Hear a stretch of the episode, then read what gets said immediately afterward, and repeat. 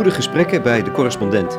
Dit keer met Martin Picard, auteur van het boek Wanbeleid, algemeen burgerlijk. Dat leest als een vlammend protest tegen het bestuur van het ABP. Door het boek heen heb je ehm, regels gestrooid uit een gedichtje van Gerrit Komrij. Laat het maar eens, eerst maar eens helemaal horen. Het pensioenfonds Algemeen Burgerlijk van Gerrit Komrij. Constant wijntjes, samenzijntjes, rookgordijntjes, nooit omhoog. Plannen smedend, aanbestedend, handig met de elleboog. Broeders zijt gij, dus gedijt gij, kwaliteitsvrij in het slijk. Geen gezanik, denkend aan ik. Eigenbaat maakt vindingrijk.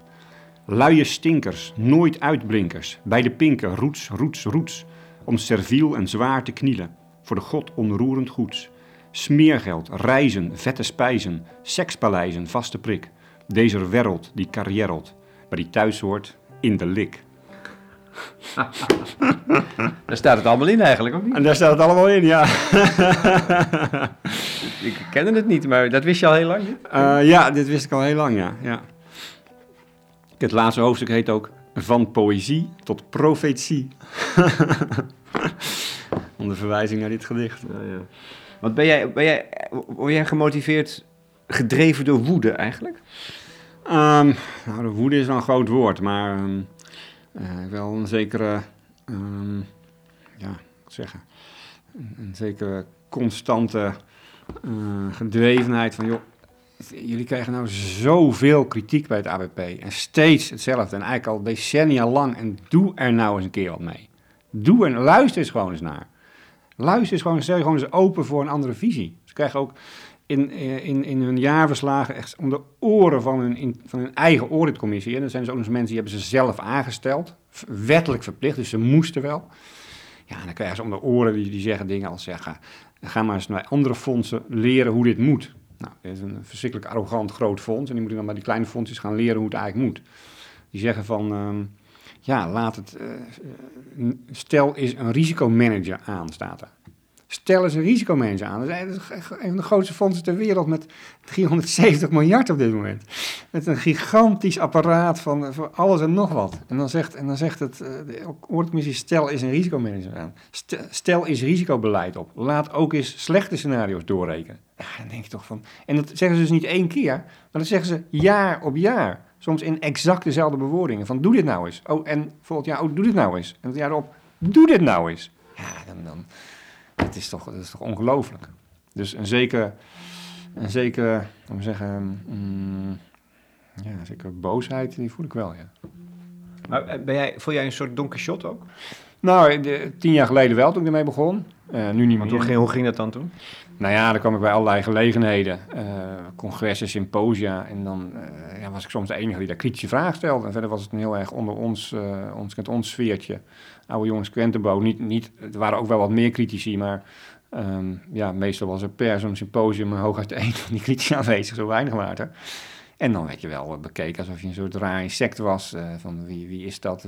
Waarom, waarom is die hier? Wat, waarom, waarom krijgt hij überhaupt het woord? Waarom verstoort hij ons feestje?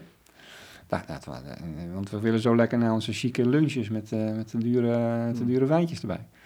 Dus ja, dat... Uh, en hoe heb je dat dan volgehouden?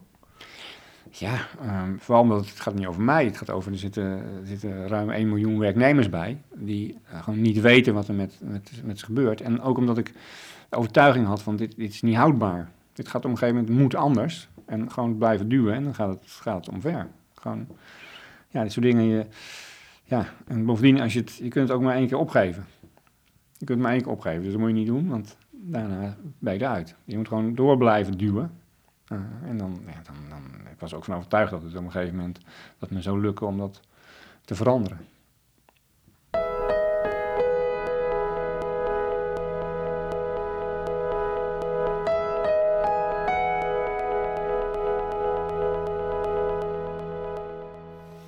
Martin Picard, um, auteur van het boek Wanbeleid Algemeen Burgerlijk. Waarom vind jij dat het bestuur moet aftreden? Nou, een heleboel redenen. Um, ten eerste, ze zijn uh, grotendeels ondeskundig. Dus ze weten niet waar het over gaat.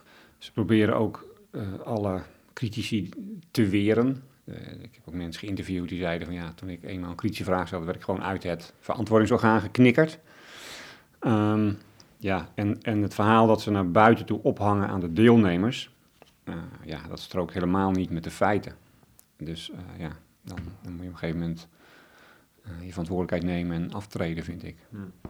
Maar ja, dat is het juist. Het lijkt wel alsof ze niet opgewassen zijn tegen hun verantwoordelijkheid. Het gaat over hoeveel? 330 miljard? 3 miljoen deelnemers? ja, dat lijkt het inderdaad, ja. Het is, het is heel erg uit zijn voegen gegroeid. Ehm, die 3 miljoen deelnemers, dat zijn wel inclusief zeg maar, de gepensioneerden en de nabestaanden. Dus qua werknemers is het ruim 1 miljoen. Hoe kan dat? Ja. Dat dat in, nou ja, adequate bestuurders zijn, maar dat dat onvoldoende is. Mensen die eigenlijk structureel jaar in jaar fouten maken. En, dus, en dat zijn niet steeds dezelfde mensen. Dat is, dat is dus ook zo verbazingwekkend, mm want ze hebben opvolgers gehad in de loop der jaren.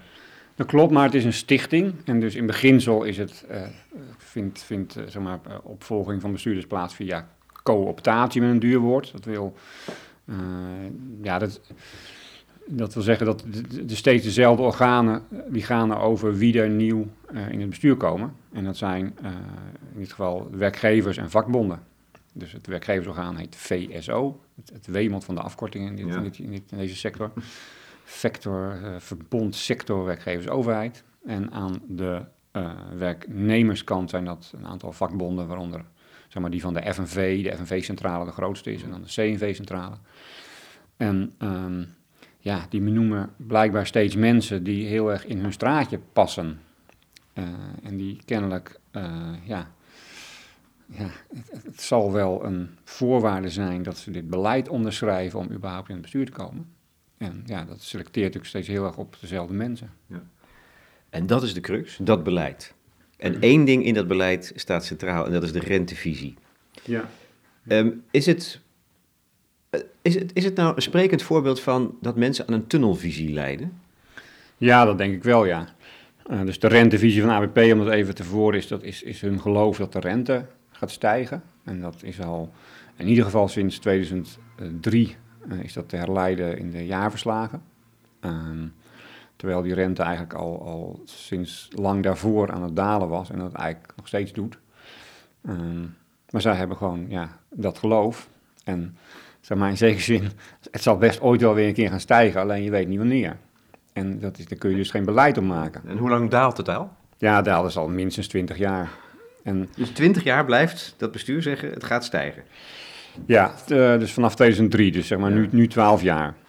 Um, en, um, het gaat, en, en ze zeggen ook vaak, het gaat nu op korte termijn stijgen. Op, op heel korte termijn. Ja, en dat blijkt gewoon niet waar. Ik heb het wel eens vergeleken met een, uh, met een bus die, la die langzaam naar een afgrond rijdt. En dan kun je twee dingen doen. Je kunt of, en er zijn allemaal borden langs de kant met stop en gevaar en ga terug. En dan ja, kun je twee dingen doen. Je gaat of op de rem staan en je probeert weer terug te gaan. Of je gaat steeds meer gas geven, want dan zie je die borden niet meer. En dan maar hopen dat het goed gaat. En dat is eigenlijk het laatste wat ze doen. Ze, ja, ze gaan eigenlijk steeds, eigenlijk gaan ze steeds meer gokken. Want op een gegeven moment moet je, moet je gaan gokken om eruit te komen. En uh, ja, het wordt steeds meer gegokt. Ja. Het is goed denk ik om het een beetje uit te leggen. Waarom is dat nou zo cruciaal, de hoogte van de rente? Nou, de crux is, is dat uh, de Nederlandse pensioenregeling, uh, um, zoals het ABP die uitvoert, maar zoals bijna alle bedrijfstakfondsen die uitvoeren, is een uh, toegezegde uitkering. Dat wil zeggen, als jij in dienst komt, dan laten we zeggen, je bent dan 20, dan heeft, het, heeft de pensioenregeling het karakter dat jouw werkgever jou toezegt dat jij vanaf het moment dat je met pensioen gaat tot je overlijden een bepaalde uitkering krijgt. Um, dat is dus, die, die toezegging die, heeft dus, die loopt dus wel bijna een eeuw. He, want je bent 20, je wordt misschien wel 100. En er zit ook nog afgeleide toezeggingen voor je kinderen en voor je reden en weet ik wel. Het is een soort belofte. Die. Het is een belofte die ongelooflijk lang duurt. En um, ja, wat eigenlijk heel vreemd is. Want uh, stel dat je werkt maar vijf jaar bij zo'n werkgever en dan ga je weer weg. Maar die belofte, die blijft dus allemaal gelden. En eigenlijk is dat de belofte van die werkgever. Nou, dan is de hele uitvoering is dan bij het ABP belegd. Die moet zorgen dat die belofte gestand wordt gedaan. En de rente is cruciaal bij die belofte. Zeg maar die, uh, als, je wil, als je wil weten hoeveel zo'n belofte kost, zeg maar de kostprijs van die belofte, dan wordt dat in de rente uitgedrukt. Je zou bijna kunnen zeggen dat de rente per definitie de kostprijs weergeeft. En als die rente laag is, dan is die kostprijs hoog. Hoe, hoe kan dat? Ehm, nou, als die rente daalt, dan is het voor de verplichtingen zeg maar, ongunstig, want die worden duurder, omdat er namelijk uh, die, die, rente is het, is het, is het, als, je, als je risico zou beleggen, het, het geld dat je inlegt, dus bijvoorbeeld in, in, in risicovrije, voor zover het kan, staatsleningen, um, dan is het geld dat je daar jaarlijks op krijgt, is de rente. Ja. En uh, dus als, het, als die laag is, dan krijg je dus weinig geld. Dan heb je dus, moet je dus veel inleggen, okay. hoge kostprijs, om uiteindelijk die, die, die toezegging waar te kunnen maken. Nou, als je inderdaad het vermogen uh, dus het geld dat nodig is om die verplichtingen te dekken, als dat volledig uh, in dit soort risicovrije staatsleningen zou zitten. En dat zat het ook tot aan, nou ja, tot aan de jaren 90. Was het ook vrijwel volledig op deze manier gematcht. Zo heet dat in het beleggersjargon. Dan heb je het vermogen en de verplichtingen gematcht. En dat heeft het bestuur uit het, uit het oog verloren, dat, dat ze dat moeten doen. Ze zijn op een gegeven moment, hebben ze als het ware die verplichtingen niet meer losgekoppeld. En hebben ze gezegd, nou, we gaan gewoon zorgen dat we zo hoog mogelijk vermogen hebben. En daarom zijn ze gaan beleggen en, en zo laag mogelijke premie. En toen, en toen zijn ze gaan beleggen in ja, heel veel in aandelen. Zo in de hoop van, dus dan wordt het, dan wordt het meer gokken. In de hoop ervan dat je als, die, als je nou maar genoeg uh, uh, winst maakt met beleggingen, een hoog mogelijk, dan kunnen wij in de toekomst aan onze verplichtingen voldoen. Dus, dus om die belofte gestand te doen, zal dan vanaf een bepaald moment, of is bij het ABP vanaf een bepaald moment gebaseerd geweest op een gok? Ja, dan moet je uh, iets genuanceerder. omdat komt, omdat als je namelijk um, uh, een hoge buffer hebt, ja. dan, kun je, dan zou je kunnen zeggen van nou, we gaan nu proberen om dat met, met, met beleggingen in aandelen uh, zeg maar een beter rendement te maken dan, dan risicovrije rente. Um, dan loop je alleen het risico dat het misgaat. Um, en dat risico moet je op de een of andere manier kunnen opvangen. Dus het gaat eigenlijk om risicomanagement. Van hoe, hoe manage je, hoe ga je om met dat risico dat het misgaat? Nou, dat kan op verschillende manieren. Je kunt, theoretisch kan je een, uh, zeg maar een garantie hebben van een werkgever of van de overheid. Nou, dat, dat zit eigenlijk wel in, theoretisch zit dat in onze pensioenregelingen ingebakken, dat de werkgever die, die verplichting heeft. Maar uh, dat zijn bedragen die kan heel Nederland niet opbrengen. Dat, die bedragen zijn gewoon te groot. Er zijn gewoon te veel mensen die nu, nu met pensioen gaan. Die pensioenverplichtingen zijn te riant, dus dat, kan, dat is eigenlijk niet meer aan de orde. Nou, dus dan is een andere optie is dat, uh, dat het pensioenfonds een, enorm, een enorme buffer kweekt. En dat ze zeggen, nou, als het slecht gaat, dan gaan we verschillende dingen doen, waaronder die buffer aanspreken, maar ook andere dingen, bijvoorbeeld weer de, premie weer omhoog doen of, wat dan ook. Alleen, dat heeft het AWP ook niet gedaan. Die hebben eigenlijk die buffer gebruikt om gewoon de lopende verplichtingen te financieren. Dus, um, ze hadden, het is niet raar om te zeggen van nou we gaan, we gaan anders beleggen, maar dan moet je dus A, een grote buffer aanleggen en B, je moet ook tegen, tegen de mensen zeggen van let op, we gaan nu eigenlijk iets anders doen, waardoor jullie een risico krijgen. En dat is allemaal niet gebeurd.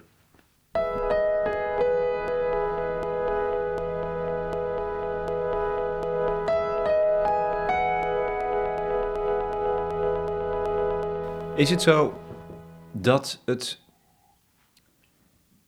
dat die belofte als een soort van zelfsprekendheid, hè, dat die toezegging. Mhm. Later krijg je je pensioen en dat is gewaarborgd, geïndexeerd, dus het zal uh, hoger worden nou, vanwege de inflatie, daar zorgen we allemaal voor. Is het zo dat dat eigenlijk in wezen niet waargemaakt kan worden? Dus niet alleen dat het ABP een fout heeft gemaakt, maar dat we af moeten van de, de veronderstelling dat dat ook altijd wel goed zo zal zijn. Nou, dat is een heel goede vraag. Um, ik weet niet of iedereen daarover de antwoorden eens is. Um, er, is er zijn, ja, het is helaas is het ook weer genuanceerd. Er zijn bepaalde aspecten die je niet waar kan maken, inderdaad. Namelijk dat het feit dat we met z'n allen ouder worden, betekent dat je uh, ja, dus eigenlijk meer geld nodig hebt dan je vooraf had voorzien om die pensioenen te betalen. Dat, daar, is, daar is iedereen het over eens, van dat aspect, dat kun je niet waarmaken. Dus als blijkt dat we, dat we zeg maar, we dachten iedereen zou 75 worden, ik noem maar wat. En dan heb je 10 jaar pensioen nodig. Een gegeven moment blijkt iedereen 80 te worden. Dan heb je eigenlijk 5 jaar langer pensioen nodig. Nou, dan moet je dus het geld dat je had gereserveerd voor die 10 jaar, moet je op een manier uitsmeren over die 15 jaar. Nou, um, afgezien daarvan uh, had, waar, zijn er geen dingen gebeurd die niet voorzien hadden kunnen worden. En had het ABP en ook andere fondsen hadden dat uh, fatsoenlijk kunnen beleggen en daarop kunnen anticiperen en fatsoenlijk risicomanagement kunnen, kunnen instellen, zodat het, de verplichtingen wel uh, gewaar, gewaarborgd waren. Of het, of het verstandig is, is een vraag 2. Want um, ja, het zijn ongelooflijk dure verplichtingen. in Nederland. Dus ze zijn heel riant. Het is eigenlijk heel lang te weinig premie betaald. Dus um, het is, ik denk, en het is ook ongelooflijk complex, waardoor eigenlijk niemand snapt hoe het zit. En ik denk dat als je de meeste mensen, uh, de meeste mensen gebaat bij zouden zijn, als het een regeling was waar ze veel meer grip hadden op wat er eigenlijk gebeurt. Want, maar ook als, maar dat, dat je ze ook als het ware daarmee voorlegt, oké, het is onzeker, die toekomst is onzeker, accepteer dat. En het mhm. zal, in, het, in een gunstig geval gaat het goed, hè? Mhm. maar in een in minder gunstig geval, dan zal je de consequenties daarvan aan de lijve ondervinden. Dat moet eigenlijk ook de boodschap zijn. Dat moet eigenlijk ook de boodschap zijn. En alleen als je die boodschap eerlijk brengt, dan is natuurlijk de volgende vraag van, als dat zo is, uh, waarom zijn we dan eigenlijk verplicht aangesloten bij dit fonds? Ja, want die verplichting die hing onder meer samen met wij zorgen voor jullie. Een heel, zeg maar, eigenlijk een heel rugenteske instelling. Die is ook al bijna, de, AWP is ook uit bijna een eeuw oud. Van wij, wij weten hoe het zit, wij zorgen voor jullie. Ook uit een tijd natuurlijk dat burgers, ja, de, meeste mensen konden toen nog helemaal niet schrijven. Dus zo, zo, zo, zo moet je er naar kijken. En dan is het heel logisch, of, of in ieder geval is het begrijpelijk, dat mensen zeggen: Oké, we gaan dat zo regelen dat iedereen verplicht meedoet. En dan nemen wij jullie zorg uit handen, zorgen wij dat het goed komt. En als je dan vervolgens gaat zeggen: Oh, maar bij de way, het komt helemaal niet goed, want je moet hier en hier en hier rekening mee houden. Ja, dan, dan haal je eigenlijk je eigen bestaansrecht op die manier onderuit. Dat is denk ik een van de redenen dat, dat dat nooit gezegd is. Dat het gewoon, men wil blijven vasthouden aan de boodschap van wij regelen en zo komt het goed. Terwijl intussen de, überhaupt de mogelijkheid van burgers om zelf voor zich te zorgen op een goede manier, die heb je van ze afgepakt, notabene. Ja, precies, ja. Het is ook heel, en ik vind het ook altijd heel frustrerend als, als ze vanuit die uh, pensioensector zeggen van ja, mensen moeten wel uh, zorgen dat ze zelf ook sparen. Dan zeg je, ja, uh, hoezo? Jullie, nemen jullie, verplichten ons om hier je geld neer te zetten. En dan zeg je, ja, maar by the way, zorg er wel voor dat je zelf ook wat doet. Ja, wat is dat nou voor een rare boodschap? Die, die komt niet over, want mensen snappen dat niet. Um, een van de schokkende dingen die je blootlegt, vind ik, is wat de consequenties zijn voor de jongere generaties. Daar is bij, over gesproken bij het, het pensioenakkoord, een paar jaar geleden. Dat snapte ik toen echt niet, hoe dat precies zat. Maar nu snap ik het wel. Maar het is ook veel erger nog dan ik had gedacht. Dus het hele idee van solidariteit, moet je zeggen, zoals het nu gaat, zeker bij het AWP, is volledig van de baan. Mag ik dat zo zeggen? Concluderen? Nou ja, het zit er nog steeds in, maar het, het, het slaat nergens meer op. Als je kijkt waar het, wat zij solidariteit noemen, dan is er denk ik bijna niemand die, als je het eenmaal zou snappen, die dat nog solidariteit zou noemen. dus in die zin is het helemaal van de baan. Het, heeft geen, het, is, het, is, het is niet meer echte solidariteit. Hoe, waarom, waarom kom jij tot die conclusie? Nou, um, Um, omdat de solidariteit, dan moet je eigenlijk kijken hoe dat ooit opgebouwd is. Die, die pensioenfondsen die, dateren van voor de AOW. Um, ehm, dus zeg maar vroeger, we zeggen een eeuw, geleden om even het beeld neer te zetten, had je helemaal niks aan ouderenverzorging. Mensen werden ook niet zo oud, maar uh, als je wel oud werd, dan kon je meestal niet meer werken. En dan was je aangewezen op, laten we zeggen, op de liefdadigheid. Nou, op een gegeven moment ontstonden er Meestal trouwens vanuit sociaal bewogen werkgevers ontstonden de pensioenfondsen. En die waren echt bedoeld, expliciet, om als jij niet meer kon werken, dan zorgen wij ervoor dat jij niet in de goot belandt. En daar was niet voor gereserveerd. En als er niet voor gespaard of gereserveerd is, ja, dan, dan is er maar één partij die ervoor kan betalen. En dat is de, de huidige werkende populatie. En dat was toen heel solidair. Want er waren, er waren maar heel weinig mensen die oud werden. En ze werden ook niet zo verschrikkelijk oud. Dus dat iedereen een beetje opzij legde om die oude mensen te zorgen dat ze niet in de goot kwamen. Ja, dat, dat, dat is super solidair. Alleen, ja, dingen, tijden veranderen. The times they are changing. En tegenwoordig uh, is, uh, ja, er zijn, de verhouding tussen uh, ouderen en jongeren is totaal op zijn kop gezet. Uh, mensen worden ook veel en veel en veel en veel ouder. Dus er moet ook veel meer geld bij. De AOW is geïntroduceerd in 57, dus er gaat al een heleboel geld van de premie van, van de AOW-premie van jong naar oud. Is, tegenwoordig wordt het al een beetje via de fiscus gedaan, maar in beginsel was dat via van jong naar oud. Dus ja, de, dan, dan, moet je al gaan vragen, van, ja, is het nog wel realistisch om nu nog steeds die solidariteit in die pensioenfondsen in te bouwen? En als je dan kijkt naar de heel concrete uitwerking van ja, hoeveel premie heeft iedereen dan betaald en Hoeveel krijg je er dan voor terug? Dan, ja, dan, dan denk jij van, wat, dit is, heeft niets meer te maken met solidariteit. Ja, kun je dat toelichten, concreter maken? Dus mensen die nu premie betalen, betalen een hele hoge premie. Maar eigenlijk is dat voor de, levensstandaard van de ouderen die nu leven, terwijl ze daar zelf nooit iets van zullen terugzien? Ja, dat klopt. Ja, er zijn al, ik, ik haal ook eh, rapporten aan van het Centraal Planbureau, die ik geloof al in de jaren 80 schreven van als pensioenfondsen niet een dekkingsgraad hebben van 150, dan gaan jongere generaties meer premie betalen dan ze aan pensioen terug gaan krijgen. Om, om even aan te geven dat er al heel lang voor is gewaarschuwd. Maar ja, zoals ik net al zei, die pensioenfondsen die willen per se aan die beloftes vasthouden. Uh, die beloftes die zijn dat er niet alleen de toezegging wordt uitgekeerd, maar dat er ook nog zeg maar, de geïndexeerd wordt. Dat wil zeggen dat ook nog de geldontwaarding wordt uh, tegengegaan. Nou, dat hebben ze ook gedaan tot en met uh, 2008 zo'n beetje, volledig. En sinds 2008 zeg maar helemaal niet meer. Dus dat is ook al een, een soort scheefheid. Dat, ja, als, als je iets niet volledig kunt compenseren, dan kan je zeggen, nou dan gaan we het voor de helft doen of voor drie kwart. Maar ze doen het een hele tijd volledig en daarna nul. Nu al, acht jaar nul. Zeg um, dus dat is, dat is een, een scheefheid. En um, ja, indexatie is in beginsel iets wat heel erg ten gunste komt aan ouderen, want die krijgen het meteen uitgekeerd. Of als je vlak tegen je pensioen zit, dan krijg je het nog niet uitgekeerd, maar dan krijg je het over twee jaar uitgekeerd. Terwijl die indexatie op papier ook van belang is voor jongeren. Want dan wordt hun aanspraak hoger, maar dat, ja, dat komt pas over 40 jaar tot uitkering, of over 30 jaar.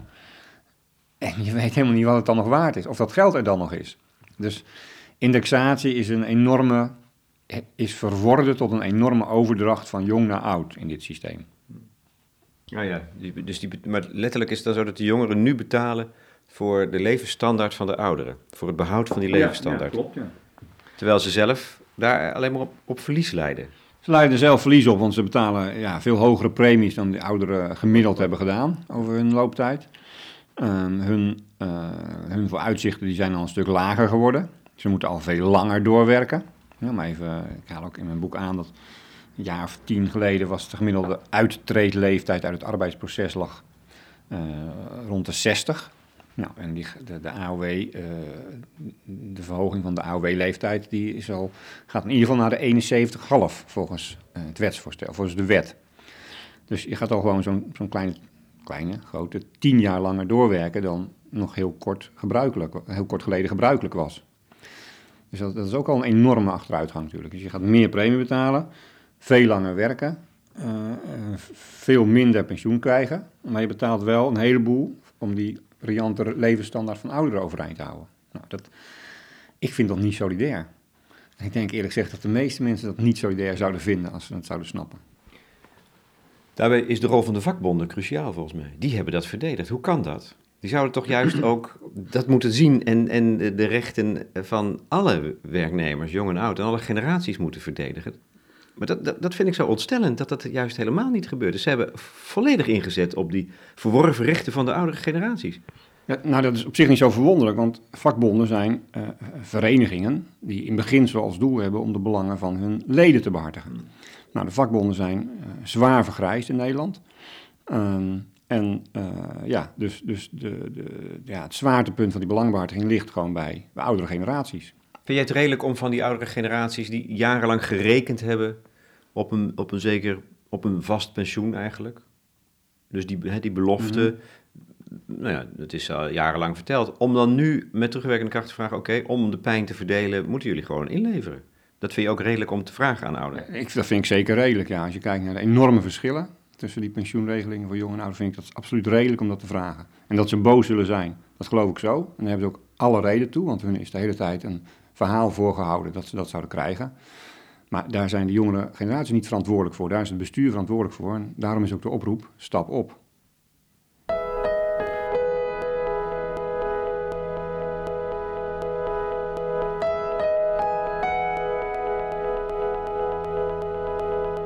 Wat ik begrijp uit jouw boek, Martin Picard, Wanbeleid Algemeen Burgerlijk, is dat um, het, het bestuur van het ABP steeds zegt, ja, het zijn externe factoren, we kunnen er niks aan doen. Terwijl ondertussen hadden zij iets aan risicobeheersing moeten doen. Had het anders gekund? Zijn er fondsen waarbij dat wel gebeurt en die als, als een veel beter voorbeeld zouden kunnen dienen? Ja, er zijn fondsen die het veel beter hebben gedaan. Niet zo heel veel, um, maar er zijn fondsen, met name een aantal fondsen in de financiële sector van, van banken. Uh, daar zitten mensen in het bestuur die ja, gewoon meer kennis van zaken hebben. en die hebben gewoon veel voorzichtiger belegd. En dat is ook logisch, want je doet het voor je deelnemers en je hebt dus een verantwoordelijkheid om, om voorzichtig te beleggen. Als een goed huisvader, zo staat in de regels van de Nederlandse Bank. Ehm, dus er zijn een aantal fondsen waar het beter is gedaan. Maar met name de bedrijfstakfondsen, um, die allemaal die structuur hebben dat, dat ze paritair, dat wil zeggen gelijkmatig bestuurd worden door werkgevers en vakbonden. Um, die volgen in grote lijnen het beleid van het ABP. Uh, omdat, omdat die allemaal, ja, er, er zitten allemaal dezelfde vakbonden in, grosso modo. Altijd weer de FNV, de CNV, de Unie. Ja, die hebben kennelijk datzelfde beleid dat ze in al die bedrijfstakfondsen uh, uitdragen. Dus, um, de, en, en de meeste mensen zitten bij de bedrijfstakfondsen. Dus de meeste mensen in Nederland hebben, hebben hier last van. Oké. Okay. Al die besturen moeten aftreden. Um, ja, dat, zou onderzocht moeten worden. Ja, ik wil niet iedereen uh, aan, mijn, broek krijgen, maar, um, zeg maar om, voordat je zoiets... Ik schrijf ook in mijn boek dat ik geprobeerd heb om te kijken of we niet naar de ondernemingskamer kunnen stappen om het af te dwingen. Um, dat blijkt ontzettend lastig te zijn. Dus de, werknemers worden wettelijk beschermd, aandeelhouders worden wettelijk beschermd, maar pensioendeelnemers die zijn vogelvrij eigenlijk. Um, dus ja, voordat je dat zegt, van ja, deze mensen moeten aftreden, moet je dat natuurlijk goed onderbouwen. Hmm. En echt een degelijke onderbouwing heb ik alleen bij het ABP gemaakt. Nou, ik, ik, ik, ik zou toejuichen als dat ook bij die andere uh, bedrijfspensioenfondsen wordt onderzocht, of dat niet zou moeten. Ja. Opmerkelijk. Um de omgang met kritiek. Want die is er geweest in de loop der jaren. Hardnekkig, van binnen en van buiten. En dat is opvallend, die wordt koud gesteld. Die wordt volledig koud gesteld, ja, echt. Dat, is, dat, dat heeft mij ook verbaasd. Dat is, er is gewoon geen ruimte voor kritiek. Als mensen kritiek uitoefenen, dan worden ze weggewerkt. Gewoon, daar komt gewoon punt, ja. Letterlijk, ja. Ja, dat is echt, dat is echt verschrikkelijk. Dat is, uh, ja, dat, is, dat heeft mij misschien ook wel het meest verbaasd. Ja, van. Ander ding, hoogleraren die pleiten voor het beleid van de UP bleken in dienst te zijn.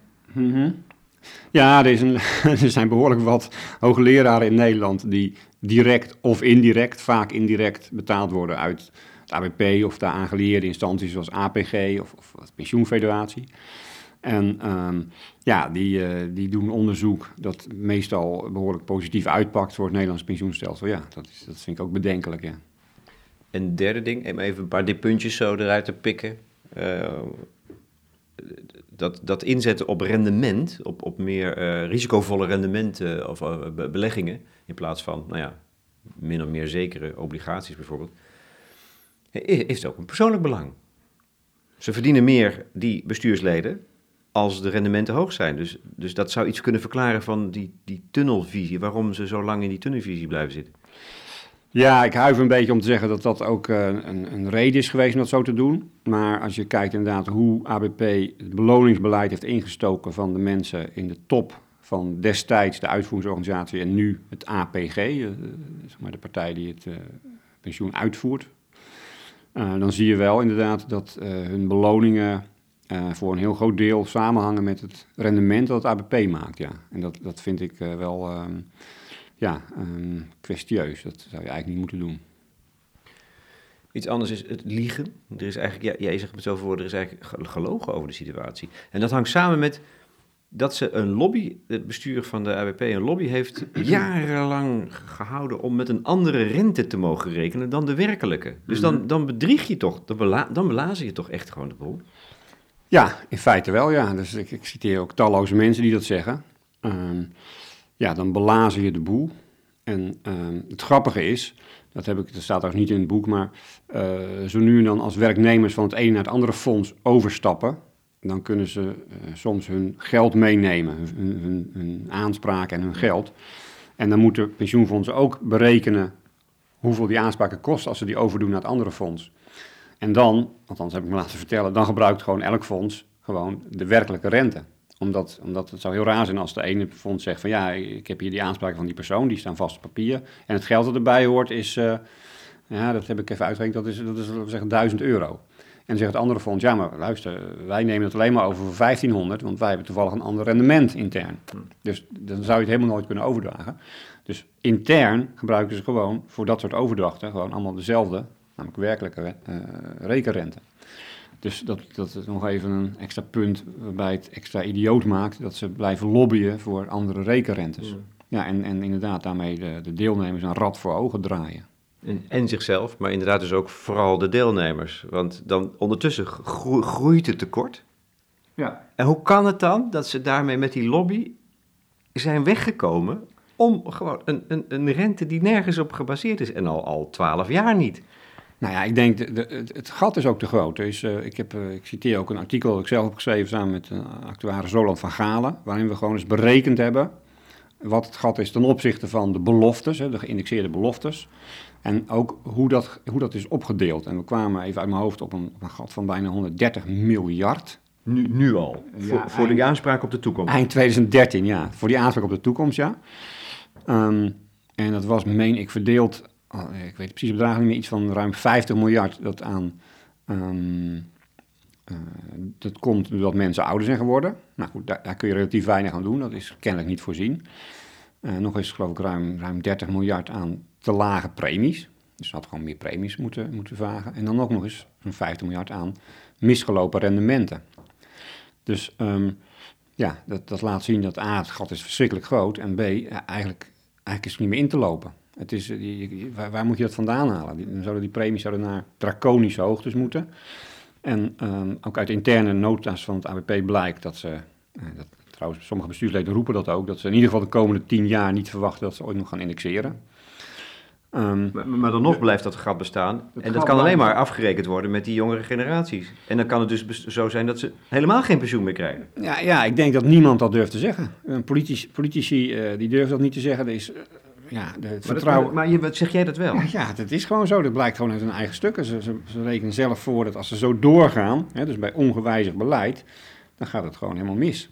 Dat zijn ook, eh, iemand als Theo Kok, een hoogleraar, die heeft het ook uitgerekend. Als het zo doorgaat, als ze zelfs alleen al de ongeïndexeerde verplichtingen gewoon blijven betalen, dan zijn ze 20, 30 jaar van eh, later zijn ze gewoon leeg. Nou, eh, dat, eh die Ja, brood... Dit, en, en dat weten we. Dat weten we allemaal dat nu. weten we. Dat, En, dat- en we, zitten te, we zitten te slapen, te wachten totdat het zinkt. Ja, omdat, omdat namelijk eh, ja, opgebouwde aanspraken zijn heilig in Nederland. Er zijn, die zijn aanspraken opgebouwd en ja, die moeten gewoon, daar moet aan vo- voldaan worden. Tenzij ze het gaan korten. Nou, dat is eh, Ko- Korte waarop? korten, korten op de uitkeringen. Van nu, van de mensen die nu een pensioen Ja, trekken. precies. Dat zouden ze eigenlijk moeten doen. Dat hadden ze, had AWP ook moeten doen de afgelopen jaren tijdens die crisis. Dat was ook een fantastische aanleiding. Dat was ook goed uit te leggen aan iedereen. Van, joh, er is een crisis en we blijken veel minder in kas te hebben dan we eh, hadden moeten hebben. Dus we gaan nu korten. Nou, dat hebben ze eigenlijk tot het laatste toe uitgesteld. En toen onder zware druk van de Nederlandse bank en de politiek en de media hebben ze een half procent gekort. Eh, ja, wat natuurlijk lachwekkend is. En dat hebben ze ook twee jaar later, of een jaar later, hebben ze dat weer gerepareerd. Ja, dat, dat is net de verkeerde boodschap. Dat is de, nog steeds de boodschap van jongens, het komt goed. En eh, ja, we, we- het, is, het is er. Maar ja, Het is er niet. het is er niet, nee. Je zult het zien, gewoon, het, wordt, het moet ergens vandaan komen. En het makkelijkste is voor deze, voor deze partijen om eh, zeg maar, jongeren, die pas over die, voor wie het helemaal, niks, die het helemaal niet interesseert, die pas over de, eh, 20, 30, 40 jaar aan hun pensioen toe komen, om dat langzaam stukje bij beetje minder te maken. En dan, eh, ja, dan, dan heb je niet zo'n directe golf van kritiek over je heen. Als ze de gepensioneerden, eh, laten we zeggen, 10% hadden gekort een paar jaar geleden, Ja. waar, waar echt alles voor te zeggen was geweest, ja, dan hadden ze meteen, dan hadden de bestuurders van toen hadden ineens de volle laag gekregen. Nou, hadden ze geen zin in.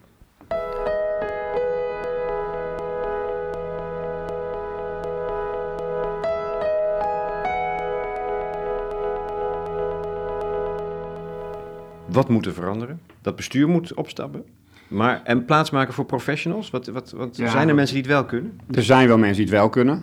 Uh, niet alleen professionals, maar ook mensen die gewoon zeggen hoe het in elkaar zit. Gewoon, gewoon eerlijk zijn. Je ziet dat het, dat het vertrouwen in pensioenfondsen allemaal terugloopt.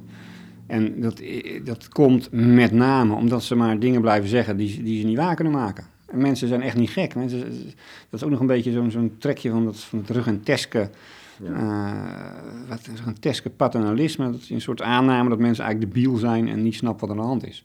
Dat is niet zo. Mensen snappen dat best. Die, die, die, horen dingen, die lezen dingen, die zien, het, die zien het dingen. En uh, die snappen dat wat, wat, wat daar verteld wordt, dat dat niet waar is. Nou, je moet dus gewoon eerlijk zijn. En ook al betekent dat dat je iedereen over je heen krijgt. Gewoon, gewoon zeggen hoe het zit. En daarna kan je gaan zeggen, oké, we hebben het fout gedaan en we gaan nu proberen vanaf nu beter te doen. En vanuit het solidariteitsprincipe betekent dat dat iedereen zou moeten inleveren. En we kunnen op dit moment niet exact zeggen wie hoeveel gaat krijgen. Maar we zeggen, we gaan, we gaan nu beginnen en over anderhalf jaar laten we het weten. Iedereen zal moeten inleveren, dat is niet anders. En um, ja, dat, maar, maar, zo moet je wel beginnen. Want je doet een aantal voorstellen, het kan anders. Op pagina 178, dan heb je al gevraagd om het aan het bestuur om op te stappen. Ja, ja dat is stap 1, ja. En twee is, wat moet je dan wel doen? Welke regelen, wat, wat moet je, je noemt een aantal principes. Nou, eigenlijk, wat je zou kunnen doen is, het, zeg maar, de, de, huidige, de huidige regeling moet je eigenlijk sluiten. Want dat is, die is gewoon veel te luxe en er wordt veel te weinig voor betaald. En je moet gewoon een nieuwe, zeg maar, de nieuwe uh, aanspraken moet je gewoon op een andere voet schoeien. Een aantal leesgroeien, sorry. Um, en dan, moet je, ja, daar, zou je, zou je een nieuw fonds voor kunnen inrichten. Um, en uh, dat is ook helemaal niet zo moeilijk, want er zijn best wel veel ideeën om dat veel beter te doen. Um, het lastigste is het verdelen van de huidige pot met geld. Omdat daar zeg maar, uh, ja, concurrerende aanspraken op zijn. Uh, en niet iedereen kan krijgen wat hem of haar beloofd is. Dus dat is een heel lastig probleem. En dan krijg je ook meteen te maken natuurlijk met juridische claims en, en, en gepensioneerden die naar de rechter gaan stappen. En uh, ja, ook, ook, Europees gezien zijn er heel veel rechtspraken, uit, rechtelijke uitspraken geweest die misschien impliceren dat de overheid garant moet staan voor een bepaald deel. Dus dat is allemaal heel, heel complex. Maar goed, ja, het begint, ook daar begint het met eerlijk zijn. Jongens, er is gewoon te weinig. Gewoon een nieuwe regeling moet je gewoon opnieuw beginnen. Het ABP minimaal opsplitsen naar de verschillende sectoren, maar misschien wel helemaal. Wat levert dat op? Nou, dat levert op dat uh, het zou op kunnen leveren dat mensen zich wat meer betrokken bij voelen. Dat is nu gewoon veel te groot. Um, en dat je dat. Kijk, solidariteit, uh, die is, nu een leeg begrip geworden. Um, maar je ziet dat bij sommige pensioenfondsen solidariteit nog wel echt beleefd wordt. Bijvoorbeeld bij pensioenfonds van wat uh, medisch specialisten. Die zitten zelf in het bestuur. En die bepalen zelf hoeveel solidariteit ze wel en niet willen. Hm. En dat, dat kan omdat het ook een relatief homogene groep is. En als je dat bijvoorbeeld zou doen voor alleen de militairen of alleen uh, de, de politieagenten, ik noem maar wat, dan, kan je, mm, dan heb je kans dat je, dat je iets van die echte solidariteit erin terugkrijgt. En dat mensen zich in ieder geval betrokken voelen en denken van, nou ja, goed, ik, ik had misschien liever zelf meer gehad, maar ik begrijp dat het dat dit een goede oplossing is. Maar dat, als het zo groot is en zo confuus, dan, dan werkt dat in ieder geval niet. Ja, want dan weet je ook met, met wie je uh, solidair bent. Ja, dan weet je met wie je solidair bent, ja. Dan heb je daar een beeld bij en dat geeft het meestal, maakt het makkelijker. Ik wil niet zeggen dat het lukt, misschien lukt het alsnog niet. Maar uh, sowieso is het eigenlijk te groot en onbeheersbaar geworden. Want je zegt ook, je zei, ik viel je in de reden, maar je zei, je moet sowieso sluiten, het ABP. Ja, zeg maar zo, de huidige regeling, die moet sowieso gesloten worden. Um, en dan gewoon een, een, een, nieuw fonds voor een nieuwe duurzame regeling. Waarbij uh, de beloftes een ander karakter hebben. En ook wat je betaalt ook overeenkomt met, uh, met, met wat er uitgekeerd wordt. Reëel dus. een reëel, ja, realistisch. Nou, realistisch is een beter woord, denk ik. Uh, want dat is eigenlijk door die lobby waar we het net ook over hadden. Die lobby van ABP is zo sterk geweest dat ze eigenlijk um, erin geslaagd zijn om te mogen, zeg maar, veel te weinig te mogen betalen. Veel te veel te mogen beloven tegen een veel te lage premie. Um, en eigenlijk, er was ooit, dat beschrijf ik ook, er was ooit een heel uh, scherp wetsvoorstel, waarbij stond, waarbij er echt om ging van als je iets belooft moet je het ook nakomen. Wat ja, een heel normaal principe is. nou, dat is dus helemaal aan gort gelobbyd door ABP en de andere fondsen. Dus één regeltje in de, in de wet overgebleven waar staat van, er moet wel consistentie zijn tussen uh, de ambitie, dus wat je belooft, en de realisatie, dus wat je ervan bakt. nou, dat is dus absoluut niet. Dus uh, dat, dat enige regeltje dat is overgebleven is een beetje van het wetsvoorstel. Daar gaan ze dus, dat, dat schenden ze aan alle kanten. Dat, die lobby die ze uitgevoerd hebben, die maakt natuurlijk ook begrijpelijk waarom zoveel oud-bestuurders, waarom zoveel oud-politici in het bestuur zijn opgenomen. Ja, natuurlijk. Ja, dat staat ook in, in hun profiel. Of dat stond in ieder geval in hun profiel voor de voorzitter. Uh, hij hoeft er niks van te weten van pensioen, maar hij moet wel rechtstreeks met het kabinet kunnen bellen. en er zit ook altijd van die oud, oud politici inderdaad met, met talloze nevenfuncties. Echt, eh, daar is ook, daar is ook verschrikkelijk veel kritiek op geweest, maar dat doen ze ook heel weinig Mensen als Nijpels en Brinkman, dat soort... Precies, Nijpels, Brinkman, Borghout, ja, mensen met... Ja, uh, die er eigenlijk geen tijd voor hadden, die er ook niks van wisten. Dat weet ook iedereen, dat wordt ook erkend. Maar ja, daar gaat het niet om. Als ze maar kunnen zorgen dat de regels in hun voordeel worden aangepast. En ze zijn niet gek. Je moet het gewoon, je moet het gewoon eerlijk vertellen. En, en ook de, bijvoorbeeld de verplichting weghalen, dat je zelf mag kiezen. Ja, ja mensen zouden, zouden moeten. Kijk, als je, als je de regeling. Nu is ook niet, alleen de regeling verplicht, maar ook dat je aan, bij een bepaald fonds zit. Waar je vervolgens helemaal niets te vertellen hebt. Nou, dat zou anders moeten. Je zou een, een regeling kunnen verplichten of iets dergelijks. En dan zouden mensen kunnen kiezen bij welke uitvoerder ze zitten. En dan zou je bij wijze van spreken kunnen kiezen voor een uitvoerder die meer in uh, duurzame energie gaat zitten, bijvoorbeeld. Dat zou prima kunnen. Ja. Gaat het je lukken? Oh, dit gaat lukken, ja hoor. Dit is, uh, daar heb ik alle vertrouwen in. Dit, dit, is echt, hier is geen weg terug. Dit, dit is, dit is zo... Um, ja, daarom heb ik ook zoveel moeite gedaan om het, om het begrijpelijk te, te, te, op te schrijven. Ik denk dat heel veel mensen het zullen lezen en dat de druk op het bestuur gewoon te groot wordt. Ja. Dus ze gaan opstappen? Ze gaan opstappen, ja hoor. Martin Pikaert, um, dankjewel voor de, nou ja, voor de, de ongelooflijke hoeveelheid energie die, die erin gestoken moet hebben om het helder te krijgen. Want voor mij, ik begrijp het nu. Zeker ook op grond van het boek dat je geschreven hebt. Vind ik dacht van, hè, zit het zo? Nou, dankjewel. Dan is, het, dan is het niet voor niets geweest de moeite die ik in heb gestoken. Met heel veel hulp van heel veel anderen trouwens. Maar, uh, dank.